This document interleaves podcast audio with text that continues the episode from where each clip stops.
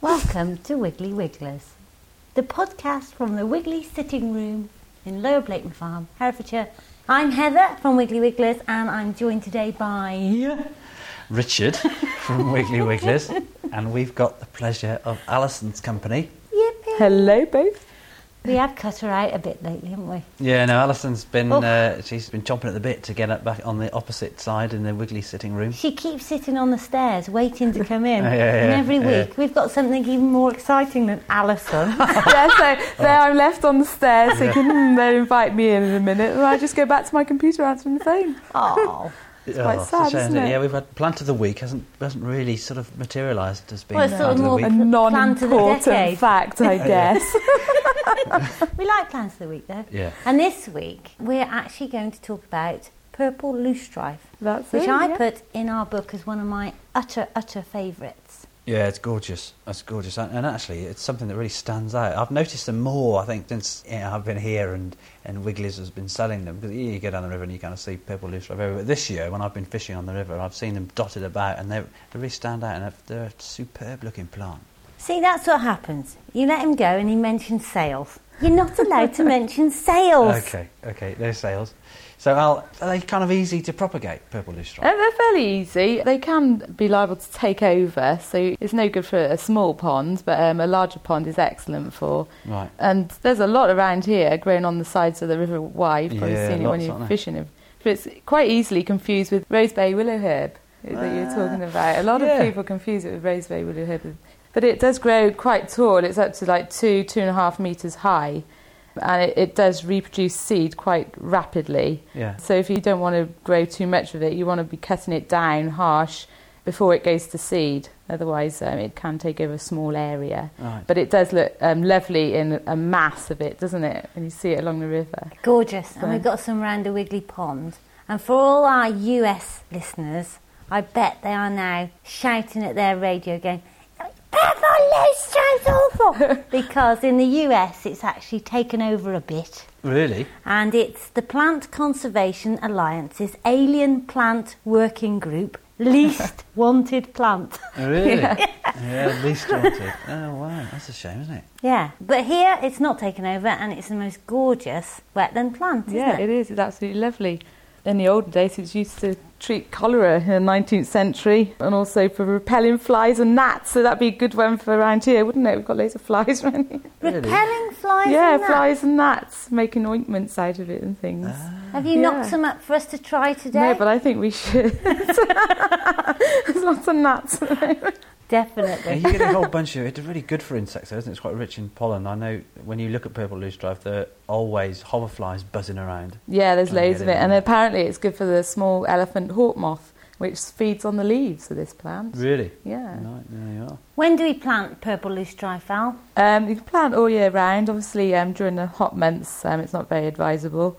It's grown, this wet particular one's grown in boggy sites or in shallow water or on a pond edge. And you need to really cut this one back harsh in the autumn so it grows up from the base again come spring. And Oh, it looks lovely. right. Yeah, you get fresh I don't know growth. if I did Yeah. that last year then. Didn't what you? happens if you don't then? But you need fresh growth coming up from the bottom, really. Otherwise, it goes to look very old, like an old shrub. Oh, I really. see.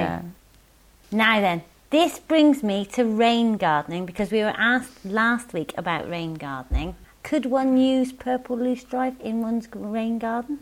Yeah, you could certainly use it in a rain garden because it likes the boggy sites, so when it rains, that's fine. But also because it's a native plant, should that site become dry, because you know we've hardly had any rain in Herefordshire at the moment, it is tolerant of um, the dry conditions. But as soon as it rains again, it'll it'll perk up. So yeah, it'd be ideal. We should explain what rain gardening is. So over to our expert, Ricardo. Excellent. A Rain garden. I'm, not, definitely not an expert, but my interpretation of rain gardening is that it's um, a way of landscaping a garden to be able to accommodate the runoff from the roofs of your home rather than letting all the rain either go down into the sewerage or alternatively uh, hit the hard landscaping around the house and run down the roads and whatnot and end up in the sewers again. So it's more, it's a question of creating a space where you have a deeper area where the, the runoff can collect and drain naturally through the soil. So, practically speaking, it's a place where when you've got your downspout, you've, you've made a small basin that maybe has a retaining wall that you plant native plants into, and importantly, you have a mulch on top. That's right. It's something it's like that, or a bigger space, just a whole garden, but the whole garden has been designed so that it's lower in the middle than it is around the outside. Yeah. So that when you do have runoff, the water tends to run down towards the centre of the garden rather than running off and being lost through surface drains and whatnot. And then, if it does then percolate out, it's cleaned. Yeah, well, it's, that's, it's going through the soil, so it's a natural process. The microflora and fauna in the soil being able to deal with the toxins and the suspended sediments that gather in rainwater. Wow. Amazing. What he really means is that worms eat it and then it comes out the other end clean. Certainly, they're going to be part of that cleaning process. Yeah. I think it's really cool because listening to the Tim Smith interview last week where he said they don't actually promote what to do at Eden, but they kind of give you the philosophy. Mm. To me, this is a real practical. You can do this. It's completely easy It's really simple. and it makes It's such a cinch. It's difference. a cinch. I mean, rain gardens, I think sometimes people think, oh, rain garden, is that like a sort of tropical rainforest where you have to water the garden all the time? But the idea is it works opposite to that. So the rain garden is something that accommodates the rainfall and that you try to incorporate flowers in that can deal with the environment. Hmm. And without having to put tons of water in there unnecessarily and unnaturally. So, what sort of plants could we use besides purple loosestrife? All sorts of native plants. I mean, you could even enhance it with um, wildflowers and rushes and reeds and things. Even you don't have to make it a massive area. I mean, I've heard of ones where you can just build like a little wall or surround round trees and things, so that it just waters, you know, that tree. And you think, I mean, you know, rain butts this year have really taken off the sales because of this people being scared that they're not going to be able to or afford to be able to use as much water as they'd like from their main supply to water their garden. But it's really so straightforward to be able to get piping from your downpipes from the house and direct them into your garden space so that your garden benefits from any water that we do get. Because, uh, you know, those roof spaces, sometimes their surface area is pretty large and you can get a lot of water and you'll be able to harvest that water. And, and then water becomes, through the eye of the person collecting it, as important as it really is. Because if you speak to someone, say, that comes from the outback in Australia, that spent their life growing up and been in these ridiculously arid, hellish conditions where water is so precious to them, and they come over here and they're completely amazed on how we waste our water. And because our climate is changing, it's so important that we treat water with kind of more respect than we currently do. You know, pouring gallons onto cars every every Sunday. You know, it's kind of obscene, isn't it? Really. Let me just take that soapbox from under your feet and I'll just put it out the door, Rich. Yeah. But he is right, isn't he? really? right, yeah. Uh, but I, I, my passion is, you know, why are we growing plants that actually need all this water? Isn't it better grow these native plants that can stand all the differences in our climate much more easily? You know, I can't be bothered to go and water the garden. What? What? Water a hanging basket? No thanks, chubby. It's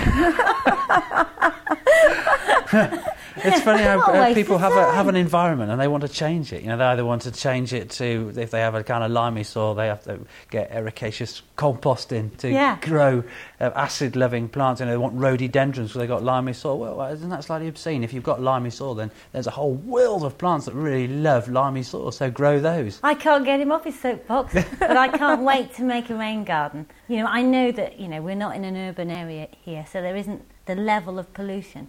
But the idea of making something that retains water, that then uses the runoff off your house, Oh, well, in many respects, there is there's a massive Cool. rain garden here because there's a little pond out there, that natural cirque that uh, collects uh, all the water that runs off the farmyard before it drains down into one of the meres and ends up in the Wye. So whilst there's not many plants in there, it's a good little filtration pond, and that works on a, a large scale, really. Al, anything to add? Yeah, I'd just like to say that because we've had absolutely no rain, it looks it's like a so desert dry, isn't it? around here, but it's an ideal time now that if we, we all had rain gardens because the runoff, it would be massive now because the ground is so rock hard. Yeah. Oh, yeah. Um, it just run off. I mean, people say, oh, it's going to rain soon, but we have to have an awful lot of rain for it to be able to soak in because the top layer has gone into a pan. So it'd just be a complete runoff. So a rain garden is in Herefordshire would be like, hey, excellent. Yeah, yeah.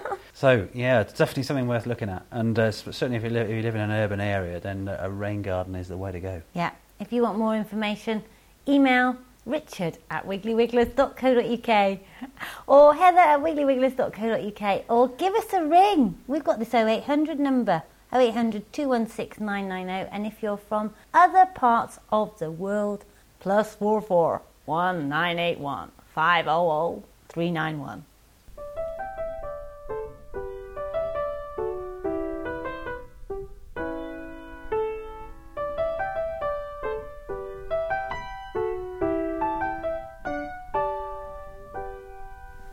Oh, there's the music, 11 minutes in. Rich, Right, we have actually forgotten one essential thing. uh, the introduction. Yes, that's it. we'll pretend that we were supposed to do it now and Michael can just edit it out. Fine. So, on this week's show, uh, we've had Alison uh, talking about rain gardening, which was exciting, so that's Yeah. why we've actually done that. Right. And we've got Alan Pottinger coming in, who is Jenny Steele's husband, Yeah. and he's a beekeeper. And we've got Toast in, who, if you hear any scratching, she's got an itchy back today. And we're waiting to see if she is cooking croutons. Oh, right. Do you think there's a chance? Well, she's had a husband, Yeah. and they have met under favourable circumstances. Right, right. So we're waiting to see. It's- uh, She's looking fairly portly. She is, yeah, But- she is. That might be because of too many sandwich scraps and things, though. Yeah, she's taken up raisins. She keeps No. going to Noel and Going getting eating raisins. raisins. Right, Not good. right, no. So welcome, Alan. Hello. And Farmer Phil's in. Hi.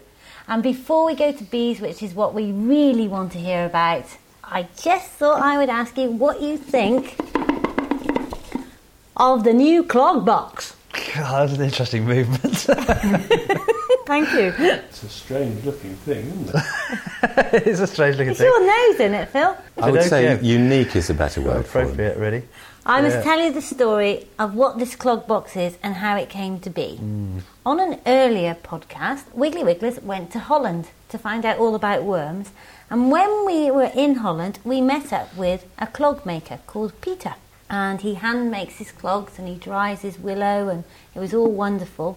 And we looked at the toe of the clog and we thought, that's a really cool shape. If we turn it up that way, we could turn it into this wonderful looking bird box. And so here it is, like magic. Isn't that nice to have a sound effect effect of an email coming that, in? It was. That was perfect timing. So what do you think? I think they're great. Yeah, I mean, I think they are a unique design. They're very, very interesting. It's very distinctive. Uh, I would definitely want to use one of these myself. I think the fact that it's made of willow is a positive thing because willow is quite weather resistant in itself, being a semi hardwood. So I think that's good. And the shape is, I've never seen anything like it, except obviously on the bottom of a Dutchman's foot. Alan, you've put up loads of bird boxes. Is it practical? I would say definitely yes. It's a nice size and shape. I think it's very natural looking. The hole's great, and I think the inside size is definitely large enough. So I would certainly be uh, interested in having a couple of free samples. Good man. Rich, give him his tenner. Yeah, absolutely. you naughty man, you mustn't be so positive. What about the bad points? I can't really see anything that is bad. I, I, I do think this has been uh, a. I've lost my will to live. I'm being honest. I mean, I would love to come up like, w- come up with some bad I, bad points about it, but it's actually really good. I do Why like is it. the top flat rather than having a bit of a slope to encourage the rain, Rain to run off. It's probably because you'd lose that much more space inside the clog. I think the fact is all wooden boxes have only got a few years' life in them. I found certainly. So the fact that the top might rot eventually, I don't think is a problem. Yeah. He certainly had other products outside all year round for years, Yeah. and they look okay. I think you just have to accept that you might have to replace the top at some point. So you off then? Where, I- where are you off to? I am going to put the toast on because it's tasty time. Tasting time. Yeah. We're going to taste Alan's honey, and I've got different sorts to taste. So I'm going to make us c- toast with butter with Alan's honey so you can do the Alan interview about bees. And don't forget to ask about beeswax. Right. Okay. So off I go. See you in a bit. I'm See you in a my bit. place. I'm woman's It's interesting, Alan. A while ago, I see you in a minute. See you in a minute. We, we were talking about bees because I've got a neighbour that offered me some hives, Right. and and you said you should take you take them up on the offer and get the hives. They're really expensive, and it's relatively easy to get a, a swarm of bees. How, how long have you been beekeeping? Probably about four or five years now. And you, you obviously find it quite rewarding. Yes, I mean, it is very rewarding. It's good fun. You get a lot of honey, and it's, it's really quite easy to do. Is it really quite easy to do? Because I imagine people, you know, most people have visions of big swarms of stinging insects hovering around their pride and joy, and it's going to be sort of t- taking your life in your hands every time. It can be, it can be. And this is one of the problems that a lot of beekeepers have when they first start, because a swarm quite often has a queen, obviously, that you don't know about its quality. And because the worker's temperament is dependent upon that of, of the queen, if you don't know what the queen's like, you don't really know what the swarm is going to be like. So it's much better if you can to try and start off with a queen that's bred and that you know is going to produce high quality workers with a very calm temperament, and then you don't run into those problems, which are, I How think, do you probably. do that though? How do you vet the, the temperament of the queen?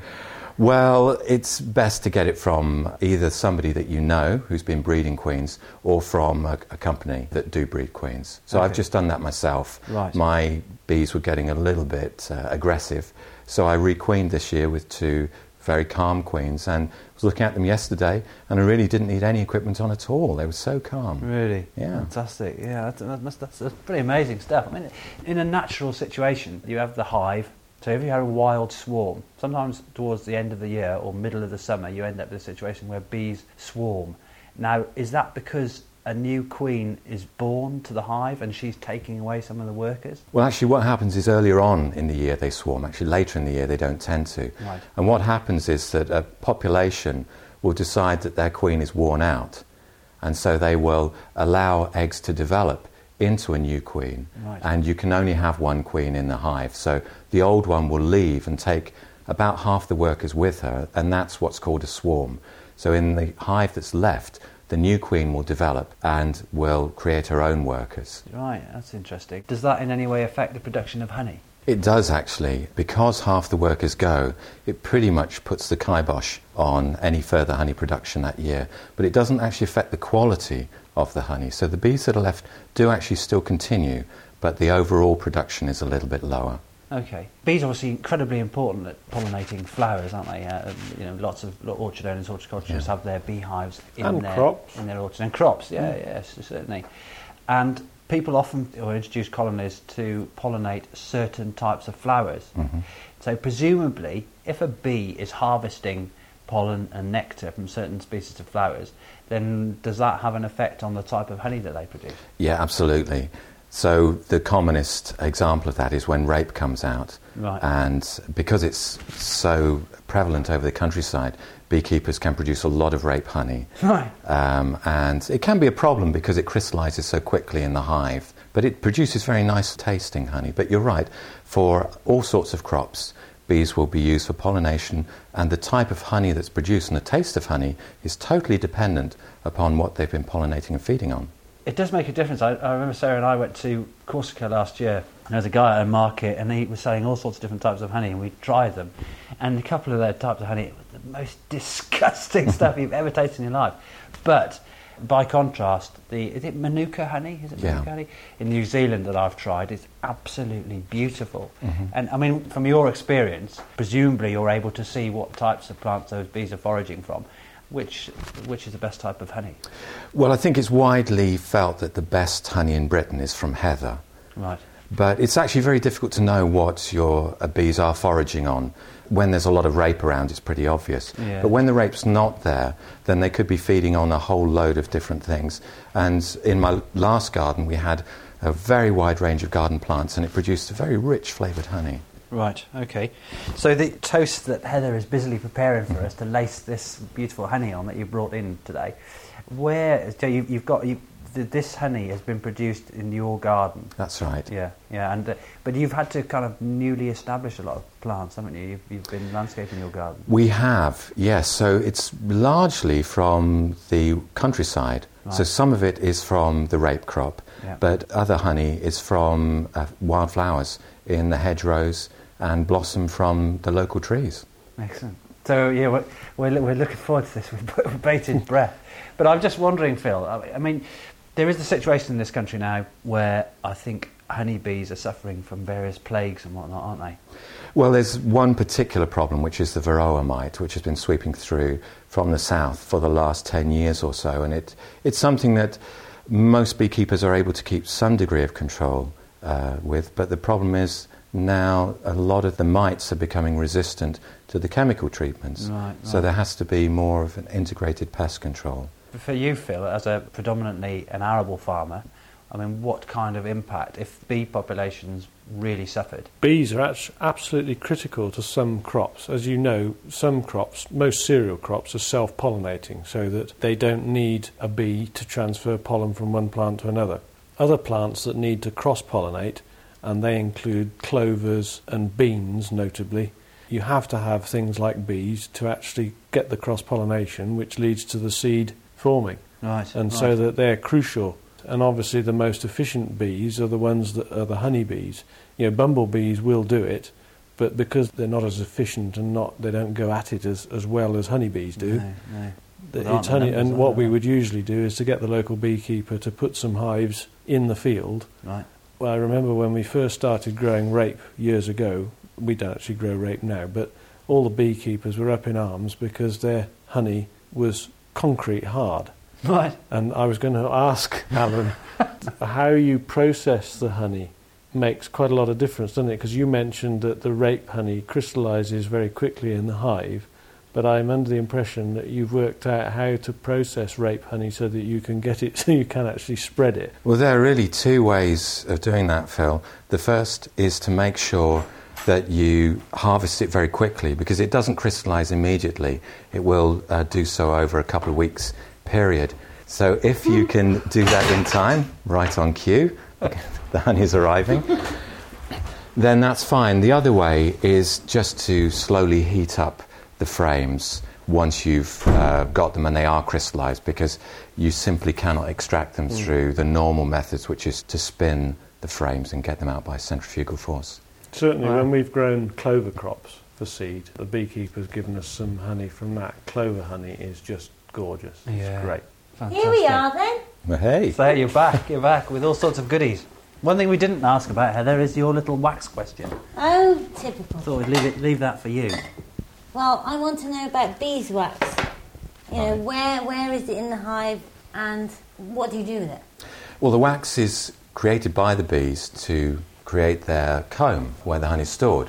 So there's a lot of wax in any hive, and you can extract it either through the little bits that come off when you're harvesting or through just taking old frames that aren't full of honey and melting them down. And so, is, do they need it for anything? Yeah, they absolutely do need it. For them, it's the structure within which they store the honey. But of course, they overproduce the honey, which is the way we've bred them. So once you've extracted it, then you are left with a frame of beeswax. And so, have you brought any? I would love to say that I have, and it's in my back pocket, but no. Uh, do you use it?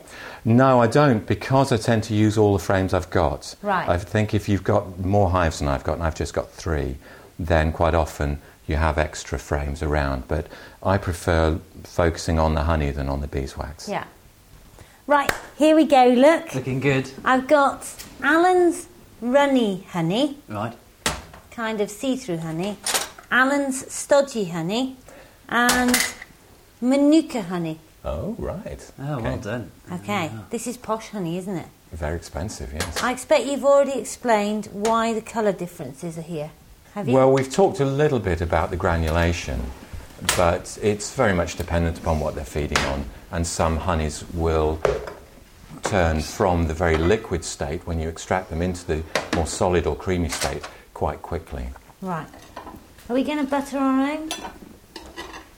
Or not? I think we could. How are you doing it, I man? was I was thinking that um, Alan was saying that the temperament of a hive is dependent upon the queen. Yeah. I, I can see parallels in our daily lives there. Rich, can't Absolutely. you? Yeah. Absolutely. I'm sure that uh, it, yeah, it does. Just a cotton dog Although I or a haven't minute. said that, you're you're very calm, Phil. Well, I, I have to say that the queen seems fairly calm this morning. I have been called Queen Worm before. yeah. Yeah. Well, the parallels between a bee society and human society are definitely very strong, and I think probably nowhere stronger than in Wiggly Wiggler society, where the hive is run by the queen bee, who we can perhaps call Heather in this instance, surrounded by lots of female workers who uh, work their socks off, and then the occasional male worker who just sits around and does nothing. This is the Very best good. But podcast. we were we were talking earlier about when we decide, and it is us, the rest of us, who decide when the Queen has had it, and we want a fresh one, a younger model. and you know, How do we do that? The trouble is, she'll take half the workers with her, and then you'll be really stuck. yeah. But if we get to choose which half, That's worth some thought for. But sometimes the new queen battles with the old one, Really? fight to the death. Oh, heck. Right, that's interesting. It's okay because I'm yet to peak. My peak year is 46. So they can't get rid of me yet. A year off then. You cheeky. Sorry, you cheeky Oh, no, we've monkey. And then we've had worse than earlier on. Oh my god. okay. So we got if we all get buttered and then we just stopped the tape and well I spilt the honey all over the table. Sorry about that everyone. and that was the runny honey. it is runny. Um, but we're going to get toasting to clear that up. But we've now all buttered up and we're going to try the different types of honey. so, Alan, where should we start? Well, why don't we start with the creamy honey, which is made from from the rape?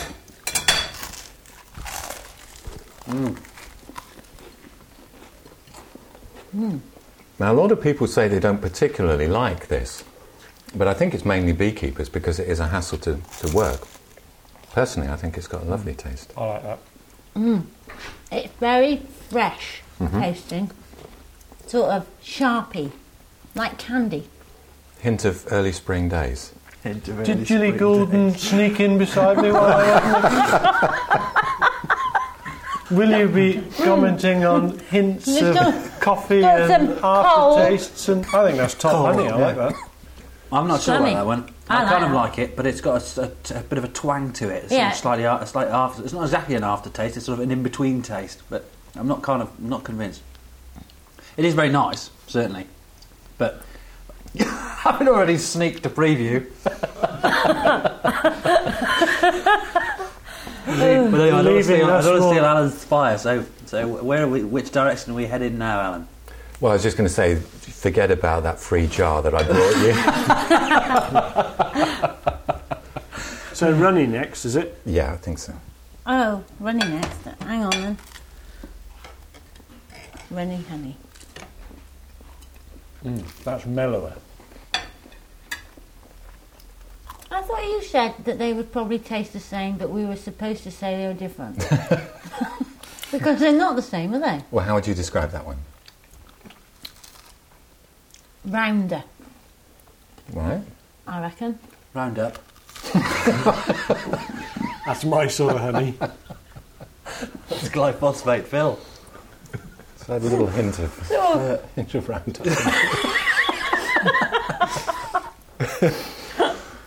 Rounder. Round. You know, more more sort of- blended. Yeah. more blended. And and it, it, what is interesting then? Well, that would make sense, wouldn't it? If it was It kind of would, yes, more of a from a sort of Mm. range of, combination different, things. Yeah. I much prefer that. That's much nicer. It's kind of earthier, but it doesn't have a bite. There's no bitterness. You know, it's much more subtle, sweet. It's e- definitely easier on the palate for me. I like them both. But It's all right, Heather. You've, you got, gotta- the free jar. That Yeah. I You brought you. Let's see what New Zealand's best can do for us. So, what's what what is special about Manuka honey? I mean, it's certainly special in terms of price. Well, it comes from the other side of the world, which I think is a black mark against it. But it is supposed to have some beneficial health properties over and above the beneficial health properties of honey, anyway. But whether that's true or not, I'm not so sure. Hmm. I think that's beautiful. It's it's got a slightly deeper flavour, hasn't it? I prefer the runnier one. yours, your runny one is beautiful. It's just got that kind of perfect blend. Manuka's beautiful, and I prefer that to the one from the rape. But it's um, it's a bit stronger, isn't it? The flavour's stronger.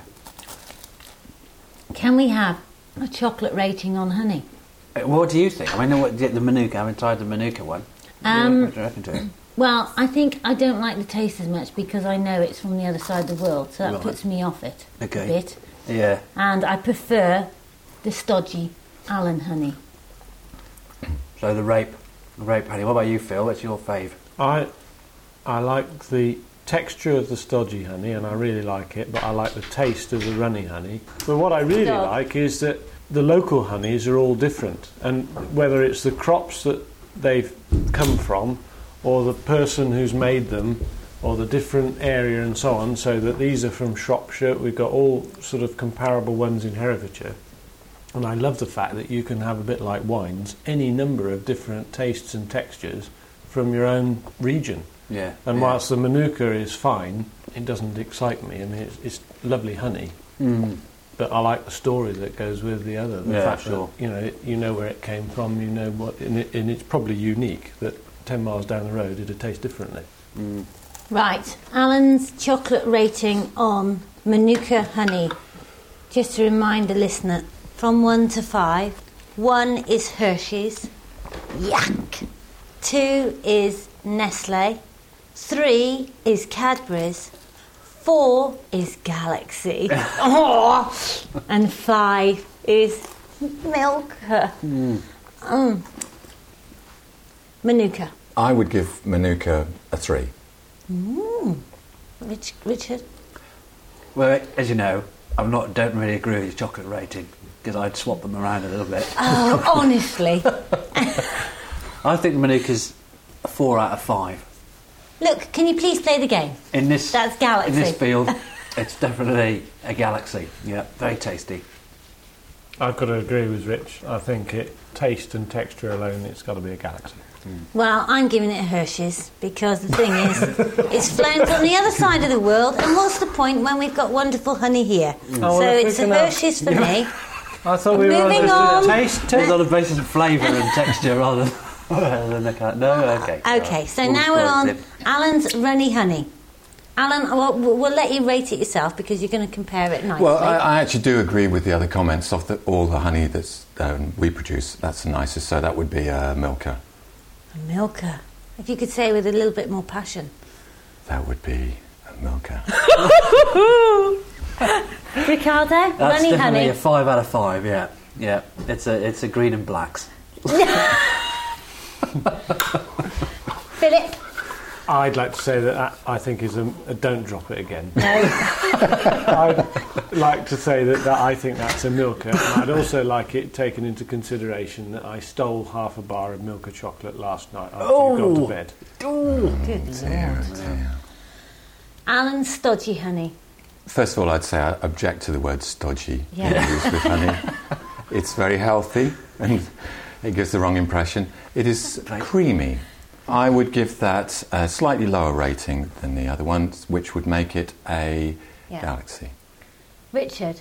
I, uh, I think it's a lesser a lesser specimen than a galaxy. I, I, I'm kind of hovering between a two and a three, so between a sort of Nestle and a Cadbury's. I think. Phil. I like it, but not as much as the runny, so it's got to be a galaxy for me. And of course, we've forgotten to ask me, so I'm going for the stodgy, or now the creamy, um, being the milker, and the runny being the galaxy. Thank you very much, team. Gosh, There you are. I bet all those listeners are sitting there going, oh, I really wish I had some honey. Yeah, beautiful stuff. Anyway, tough. right, let's clean up then. And just before we go, thank you for our latest review on iTunes. If you've got the chance to go to iTunes and review us, we would be eternally grateful as long as you give us five stars. Oh, only joking. But if you go to iTunes, that would be great. What's coming up next next week? What is coming up next week? Who knows? So we'll see you next week. Bye. Bye. Bye. Bye.